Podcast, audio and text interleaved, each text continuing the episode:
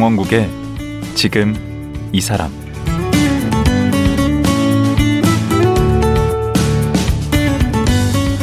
안녕하세요. 강원국입니다. 내년 대통령 선거 투표일이 3월 9일입니다.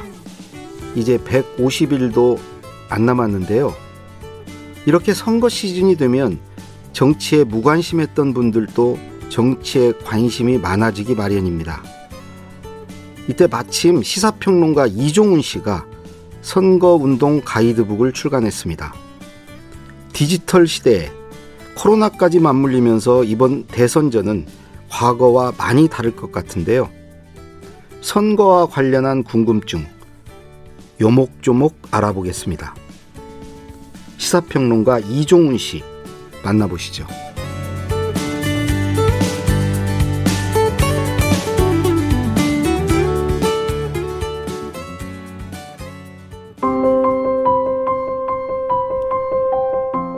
이종훈 평론가는 성균관대학교에서 정치학으로 박사학위를 받았습니다. 1988년부터 2003년까지 국회 입법조사처 전신인 국회도서관 입법조사분석실에서 연구관으로 일했습니다. 2004년부터 시사정치 평론가로 활동 중입니다. 정치경영 컨설팅 기법을 정치권에 최초로 도입했으며 영상 채널 이종훈 정치TV를 운영하고 있습니다. 쓴 책으로는 정치가 즐거워지면 코끼리가 춤춘다. 사내 정치의 기술. 인생은 정치다 등이 있습니다. 최근에 출마자와 참모진을 위한 선거 가이드북, 선거 경영을 펴냈습니다. 예, 안녕하세요. 저는 오늘 처음 뵙 고요. 근데 저 연세는 좀 있으시다고 들었는데 아, 얼굴은 저보다 훨씬 젊어 보이세요.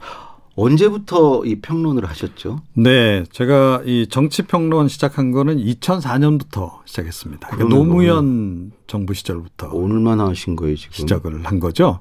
그러면 17년. 17년? 네.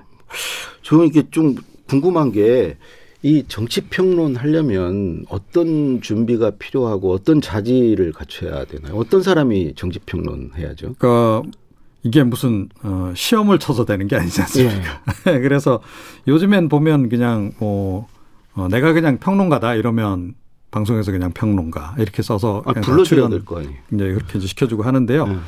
제가 정치 평론을 시작할 때만 해도 그때 일단 많지가 않았고요. 음, 정치 평론 하시는 분들이 기본적으로 박사셨습니다. 음. 그러니까 정치학 박사였고 그래서 저도 이제 정치학 박사 학위를 가지고 있었고.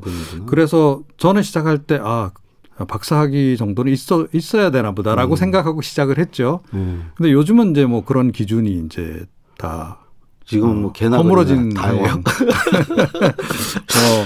요즘은 보면 좀 아무나 본인이 이제 평론가라고 하면 음. 어, 그리고 방송 좀 시켜봐서 어, 말 좀 잘하고 어, 뭐 내용도 좀 있다 싶으면 그냥 평론가로 그냥 인정해 주는 그런 분위기로 좀 많이 바뀐 것 같아요. 그러니까 전- 평론가가 많이 대중화됐다 이렇게 봐야 되겠죠. 음. 네. 그건 뭐 바람직한 현상이네요. 그런지는 잘 모르겠어요. 아. 개인적으로는. 그러니까 어, 물론 이제 다들 열심히 하시는데 어, 개중에 이제 듣다 보면 그러니까 자기의 어떤 관점이나 이런 것 없이 그냥 여기저기서 취합한 정보를 토대로 해서 그걸 그냥 주로 자기 생각인 것처럼 이야기하시는 분들도 꽤 된다. 저는 이 박사님 뵈면은 굉장히 중도 입장이신 것 같아요. 색깔이 별로 안 보여요. 어, 저는 중간에서 약간 라이트입니다. 예, 약간. 기본적으로는 자유주의자고요. 음. 예, 그런데 어, 저의 생각하고 상관없이 외부의 이제 평가는 그때 그때 좀 많이 바뀌죠. 정권에 따라서 정권에 따라서 많이 바뀌는 그렇게 없지 돼요. 있습니다. 그래서 예. 우리나라에서는 좀 진영 논리가 너무 강하게 음. 작동을 해서 어, 나한테 쓴소리하는 사람은 저쪽 편. 음. 네, 그렇게 좀 매도하는 경향도 없잖아 있죠. 아니 그리고 네. 방송에 나가면 어느 한쪽이 안 치더라고요. 이쪽 어, 저쪽 그렇습니다. 양쪽을 예. 불러서 예. 그러니까 서로 뭐 대립될 수밖에 없는 구조인 것 음, 같은데. 그렇게 조금 약간 몰고 가는 측면도 없잖아 있죠. 예. 예, 그러니까 뭐 방송 입장에서는 균형을 맞춘다 이런 음. 명분 하에서 뭐 보수 농객 한 명, 진보 농객 한 명 이렇게 이제 부르는 쌈을 시켜야 식으로 재밌으니까. 예, 이제 그렇게 가는 건데 네. 어, 그게 이제 꼭 본론으로 들어가죠. 모르겠습니다. 예? 본론으로 들어가죠. 네, 그러시죠. 그 이번 이제 민주당 경선이 이제 얼마 전 끝났잖아요. 네. 어, 뭐, 뭐, 어떻게 보셨나요? 네. 저는 조금 비판적으로 좀 어, 봤습니다. 그러니까 민주당 경선답지 않았다. 음, 어떤 그러니까 왜? 이제 그런 생각을 이제 갖게 됐냐면요. 그러니까 민주당이 전통적으로 이제 뭐 민주화 운동을 주도한 세력으로서 어, 지켜온 어떤 가치라든가 명분 이런 게 저는 있었다라고 저는 보거든요. 네. 어, 근데 과연 그것에 합치하는 그런 어, 사람을 선출하는 그런 과정이었는지 잘 모르겠어요. 어, 음, 그러니까 막판에 불거진 예를 들어 대장동 의혹 같은 그런 거를 에, 본, 보더라도 그러니까 이게 상당히 공정성과 좀 연- 연관이 좀 많이 되고 또 뭐 부의 불균등이라든가 이런 거하고도 좀 많이 좀 충돌하기도 하고 네. 이제 그런 그 사안이라고 전제한다면 사실은 어, 그, 그 부분에 대해서 어, 어느 정도 좀 판단을 전제로 해서 경선이 좀 이루어졌어야 되는 거 아닌가 이런 생각을 좀 하거든요. 그러니까 만약에 보수 진영에서 누군가 어떤 대권 주자 가운데 그런 의혹이 불거졌다라고 했을 때 어, 민주당은 과연 어떤 반응을 보였을 어, 썼겠는가 하는 거. 특히 과거 같았으면 어떤 반응을 보였겠는가 하는 거죠. 그러면 그 설령 그게 어 확정적이지 아니하더라 하- 하더라도 그 에, 드러난 여러 가지 이제 정황 증거들 어, 그런 것만 가지고도 그 사실은 판단을 다 내려버리는 그런 경향성이 또 실제로 있었단 말이에요. 근데 듣다 보니까 네. 약간 음, 오른쪽이 아니고 많이 오른쪽이시라는 느낌이 드는데 그러면 균형을 맞춰서 네. 우리 국민의힘 당 경선도 지금 이제 치러지고 있잖아요. 네. 그것에 관해서도 좀 비판적으로 좀 얘기를 좀 네. 해주시죠. 마찬가지입니다. 예. 그러니까 그쪽도 제가 보기에는 감정적으로 흥분돼 있는 상태라고 전 봐요.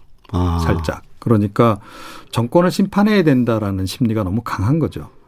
그래서 경선 과정에서 반드시 이렇게 객관적으로 좀 따져봐야 될 부분들을 지금 어, 못 따지고 있는 그런 그 상황이 아닌가. 음, 그러니까 윤석열 어, 후보 같은 경우에는 제가 보기엔 그런 점에서 너무 좀 그러니까 과대 포장돼 있다. 음, 그리고 상대적으로 좀 그 중도 보수 성향의 예, 후보들이 좀 저평가가 돼 있는 음, 그 정책적인 측면에서나 뭐 비전 측면에서나 훨씬 더 준비가 더 잘 돼 있음에도 불구하고 예, 그 사람들이 눈에 안 들어오는 거죠. 음, 그래서 사실은 어, 국민의힘 경선도 저는 개인적으로는 굉장히 좀 우려스럽게 바라보고 있습니다. 둘 다 마음에 차지 않는 거. 네. 이전 경선보다 더 안 좋은 경선을 치르고 있다고 보시는 거네요. 꼭 그렇게 볼 수는 없죠. 그러니까 과거에도 좀 그랬지 않습니까? 그러니까 뭐 이명박 전 대통령 같은 경우에 그 최종적으로는 다 사실로 밝혀졌잖아요. 다스가 누구 거냐, 그렇죠. BBK가 누구 거냐. 그런 논란이 그 대선 과정에서 그 충분히 제기가 됐음에도 불구하고 그 당시 이제 보수 지지층 중심으로 해서는 뭐 설령 그렇다 하더라도 우린 이 사람을 원해. 이거 아니었겠습니까? 음, 박근혜 전 대통령 역시 마찬가지였죠. 그러니까 엑스파일 논란이 있었고 최태민 씨 관련한 의혹 불거졌음에도 불구하고 그래서 뭐 이런 게 그 당시에 보수 지지층 사이에서 굉장히 강했단 말이에요. 그랬는데 사실은 이제 이번 대선 같은 경우에는 좀 달라졌어야 된다라고 저는 보거든요. 음. 그러니까 촛불 혁명을 우리가 예, 지나왔잖아요. 예. 예, 그렇다라고 한다면 어 이제는 좀 좀 감정적으로. 대응을 할 게 아니고 음. 이성적으로 우리가 정말로 합리적으로 따져서 국가 미래에 도움이 될 만한 지도자를 선출하는 쪽으로 어, 변했어야 하는 건데 여전히 좀 안 변하고 있다. 음. 예, 그런 생각을 갖습니다. 그 우리 이종훈 평론가 하면은 그 정치 경영 컨설팅을 그 처음 정치권에 도입했다고 네. 이렇게 알려져 있잖아요. 예. 그 사실입니까? 어, 저 말고는 일단 아직까지도 없습니다. 아 그래요? 네, 이 지금도. 유일무이한 존재입니까? 네, 네, 그렇습니다. 그러니까 제가 2005년경부터 이제 미국에서 하는 거를 이제 참고해서 예. 어, 국내에서 처음 이제 이런 걸 시도를 했는데 뭘 하는 거죠? 그러니까 어, 제가 처음에 하려고 했던 것은 의정 경영입니다.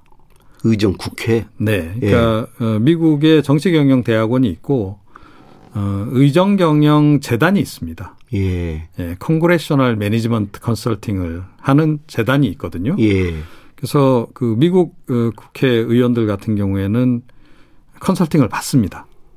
최소의 비용으로 최대의 효과를 낼 수 있는 생산성 높은 의정 활동을 하는 거죠. 지금은 우리가 이제 보좌진 몇 명 데리고 하는 거를 이렇게 전문적으로 컨설팅을 네. 받는 거군요. 그렇습니다. 그래서 뭐 보좌진 있고 뭐 다 있더라도 네, 예. 그러니까 뭐 어떤 의정 활동의 비전부터 시작해서 뭐 전략을 어떻게 가져갈 것이고 또 4년 동안 어떻게 해서 뭐 입법 활동을 어떤 식으로 실질적으로 전개를 해서 어 얼마나 생산성을 많이 도출해낼 것인가 이제 그런 쪽으로 이제 예, 미국에서는 이미 이제 노력을 하고 있는 상황이고 우리도 국회 입법조사처인가 그런 데 있지 않습니까? 네, 그렇습니다. 제가 그 전신 조직에 몸을 담고 있기도 했고 예. 그런데 이제 그 전문가들 이제 도움 받는 것도 이제 포함해서요. 네. 어, 전체적으로 이제 내가 4년 동안 어떻게 의정 활동을 할 건지에 대해서 개인적으로 이렇게 도움을 받나요? 그렇죠. 컨설팅을 그 돈을 내고 개인적으로. 어, 그쪽 재단에서는 그러니까 뭐 좀 실비 개념이랄까요? 음. 그런 식으로 해서 이제 받고 해주는 걸로 알고 있습니다만 어, 미국 의회 의원들이 어, 뭐꽤 적지 않은 숫자가 그 컨설팅을 받는 것으로 이렇게 지금 알려져 있고요. 처음에 그거를 이제 국내에서 한번 해보려고 했더니 그거 필요한데 정말. 예 그런데 의원들이 특히 초선 의원들 중심으로 해서 관심은 갖더라고요. 그럼요. 그, 그래서 문의 전화도 오고 음. 이제 그랬었는데 실행이 안 되더라고요.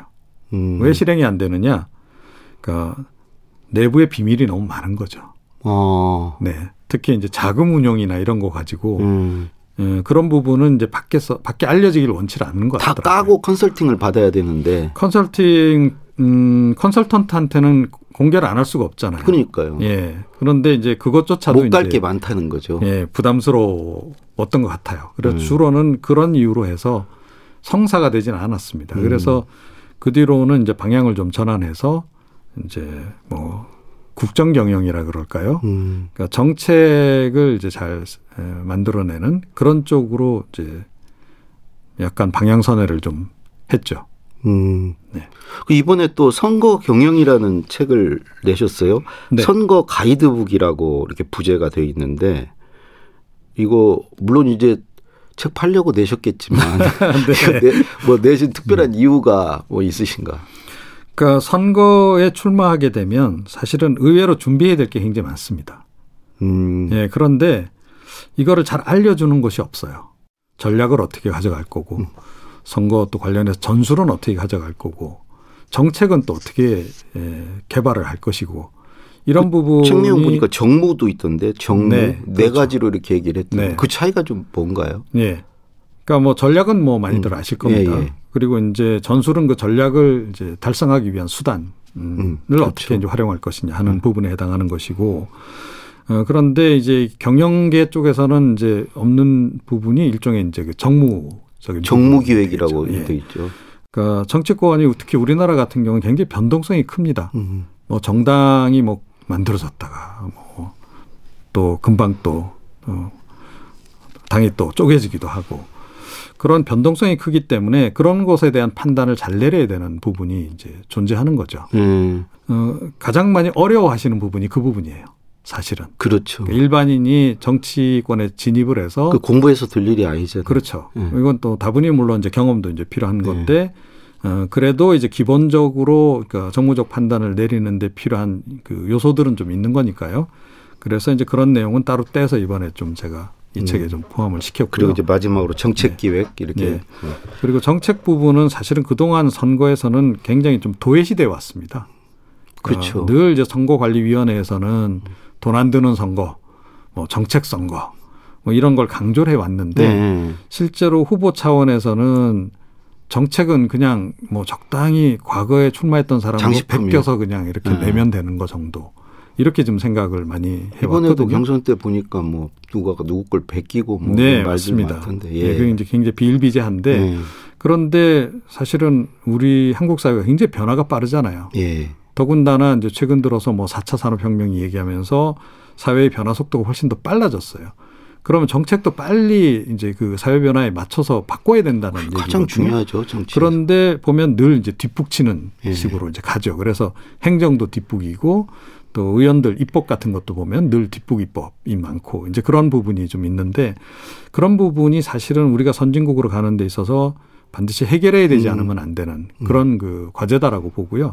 그래서 이제 제 책에서 특별히 이제 이 정책 부분도 좀 강조를 해서 어떻게 해서 이 정책 공약을 세팅을 해 나갈 수 있는지 사실은 이게 그동안 제가 해온 어, 정책 영역 컨설팅의 이제 핵심 핵심인 사업 중에 거. 하나, 음. 그 사업 노하우에 해당하기도 하는데 이번에 좀 공개를 했습니다. 네. 아 광고 확실하게 잘하시네. 아까 그 돈 얘기, 돈 선거 얘기 잠깐 하셨는데 네. 그 예전에 이제 뭐 정치 자금, 대선 자금 얘기도 많이 있었고 그런데 보통 대선 후보를 하고 선거를 치르려면 돈이 얼마나 든다고 봐야 되나요? 그러니까 정당, 네. 그 우리는 지금 기본적으로 양당 구조로 돼 있잖아요. 어, 그 양당에서 대통령 선거를 치르는데 기본 천억 이상이 들어간다. 천억이요? 한 당에? 예. 그러니까 후보자가 대략 한 500억. 본인이 내놓는다고요? 500억을? 아니요. 이제 본인이 내놓는다기보다는 네. 뭐 이런 거 해서 이제 거? 모아서 아. 사용 가능한 금액. 음. 그걸 보통 그 선거 때 매 선거 때마다 선관위에서 정해줍니다. 음. 그래서 다음번 대선 같은 경우에는 지금 쓸 수 있는 한도가 513억 정도로 정해져 있죠. 그리고 그 금액은 국가에서 나중에 보전을 해줍니다. 음. 선거 공용제에 따라서 음. 아시다시피 그거 말고 어 정당에는 정당대로 또 이 선거가 있는 해에 선거 보조금을 또 지급을 해요. 음. 예. 그런데 그게 그러니까 지난 대선 같은 경우에 예. 어, 각 당에 분배된 그 대선 관련한 선거 비용 보전액이 1,200억 정도 되거든요. 전체 정당에 합해서. 예. 그런데 주로 이제 큰 정당 위주로 간다고 봐야 되지 않습니까? 그래서 그렇죠. 큰 정당 같은 경우에는 5, 600억을 받게 되는 거죠. 그래서 어, 주요 정당, 우리 두개 주요 정당 같은 경우에는 실제로 선거를 치르는데 기본 그 후보자가 쓰는 거, 정당이 쓰는 거 포함해서 천억. 아, 그런데 여기에 사실 포함되지 않은 비용도 굉장히 많거든요. 그렇죠. 이거는 이제 국가가 보전해 주는 기준으로 설정해 놓은 금액인 네. 거고 실제로는 그거보다 더 그 수면 들어간다. 아래서. 예, 맞습니다. 예. 네. 음. 어떤 막대한 돈이 들어가네요. 그리고 이제 이번 그 선거 어제 앞에 이제 앞둔 대선에서 그 20, 30대 표심이 굉장히 뭐 변수가 된다. 네. 이런 얘기들을 많이 하잖아요. 이 다음 대선의 어떤 유권자 그들의 어떤 특징이랄까 동향이랄까 유권자 분석은 어떻게 하고 계신가요? 네. 기성세대는 대략 그 표 성향이 정해져 있습니다. 예, 아시겠지만. 그런데 이제 새로 편입되는 그 유권자층은 사실은 성향 파악이 잘 안 돼 있죠. 아 거기가 블루오션이구나. 네, 이제 그렇게 보시면 돼요. 대략. 음. 그래서 이제 우리가 이번에 부르는 MZ 세대도 이제 거기에다 포함이 되는 거고 또 투표 연령이 이제 18세까지 내려갔기 때문에 더 편입되는 층이 많아진 겁니다. 예. 자, 그러면 이제 MZ 세대를 어떻게 정의를 내려야 되느냐 하는 건데 어, 좀 기성세 기성 정당 입장에서는 굉장히 이제 어려운 부분이 뭐냐면 이 MZ 세대는 일단 탈이념적이에요. 그렇죠. 예, 이념적인 지향성이 없습니다. 예.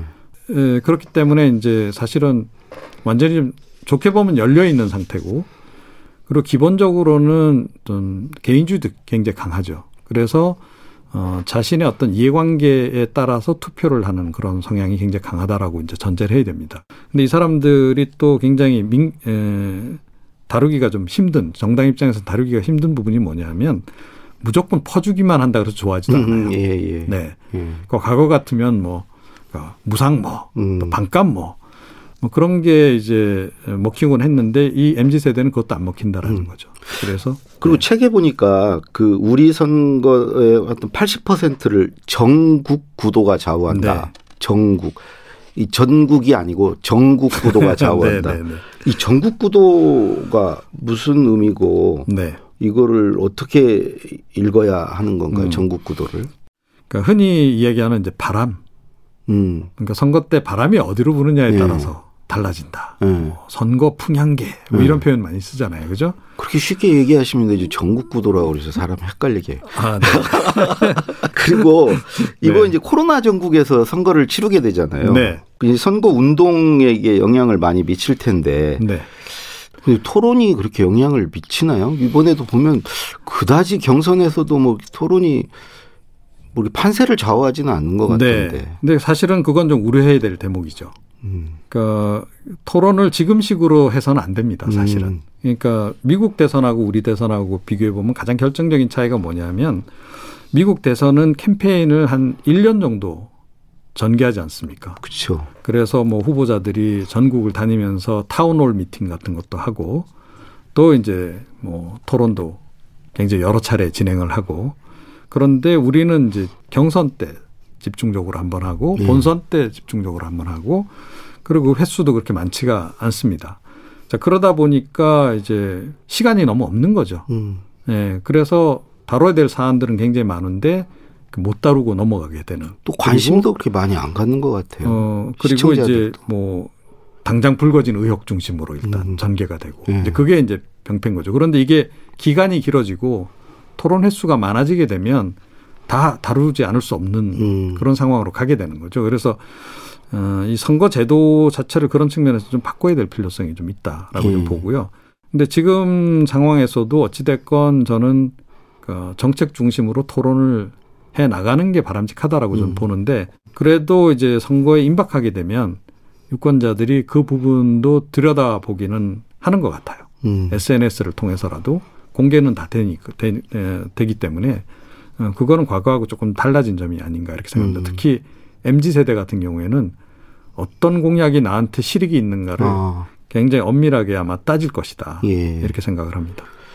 그, 뭐 경선 과정에도 그렇지만 이 흑색 선전 네. 이런 게 계속 이제 문제가 되고 그러는데 이런 네거티브 전략이 사실 효과가 있는 건가요? 이- 그리고 이거기에 어떻게 대응하는 게 좋은가요? 근데 효과가 없다는 것이 이번 그 양당의 경선 과정에서 좀 입증이 된 게 아닌가 음. 저는 그렇게 생각을 합니다. 예. 그리고 이제 국민의힘 지난번 대표 경선 당시에 예. 나경원 후보 대 이준석 그 대표 간의 대결 과정에서도 나경원 후보 측에서 굉장히 네거티브 전을 많이 벌였는데 예. 실제 영향을 별로 안 미쳤거든요. 그래서 네거티브가 과거에 비해서 어, 더 영향력이 좀 많이 떨어지고 어, 있을 뿐만 아니라 사실은 따지고 보면 과거에도 대세의 지장은 없었다. 그러니까 조금 전에 말씀드렸듯이 이명박 전 대통령도 박근혜 전 대통령도 엑스파일 다 공개되고 논란이 됐, 됐음에도 불구하고 음. 대통령이 다 됐다는 거죠. 예. 그 엑스파일 내용이 설령 나중에 뭐 사실로 확인이 됐다 하더라도 어 그건 국민들이 그걸 문제시 삼지 않겠다라고 한다면 그냥 가, 가게 된다. 그리고 어 네거티브 전을 펼칠 때는 그야말로 이건 최후의 수단인데 어 그래도 효과를 발휘할 수 있게 하려면 역시 그 팩트를 근거로 해야 된다. 음. 예. 그냥 카더라 통신만 가지고 의혹 제기하면 오히려 역풍을 맞게 되고요. 그리고 네거티브 전을 벌이게 되면 상 누군가를 이제 비난을 하게 되는 건데 예. 비난하는 나에 대해서도 사람들은 부정적으로 보게 된다는 겁니다. 아. 예. 그걸 이제 감수를 해야 되는 거고 네거티브 전에 대해 그래서 그럼 어떻게 대응할 것인가 하는 부분은 약간의 교과서적인 해법이 이미 있습니다. 예, 어떻게 해야 되는 그러니까 거죠?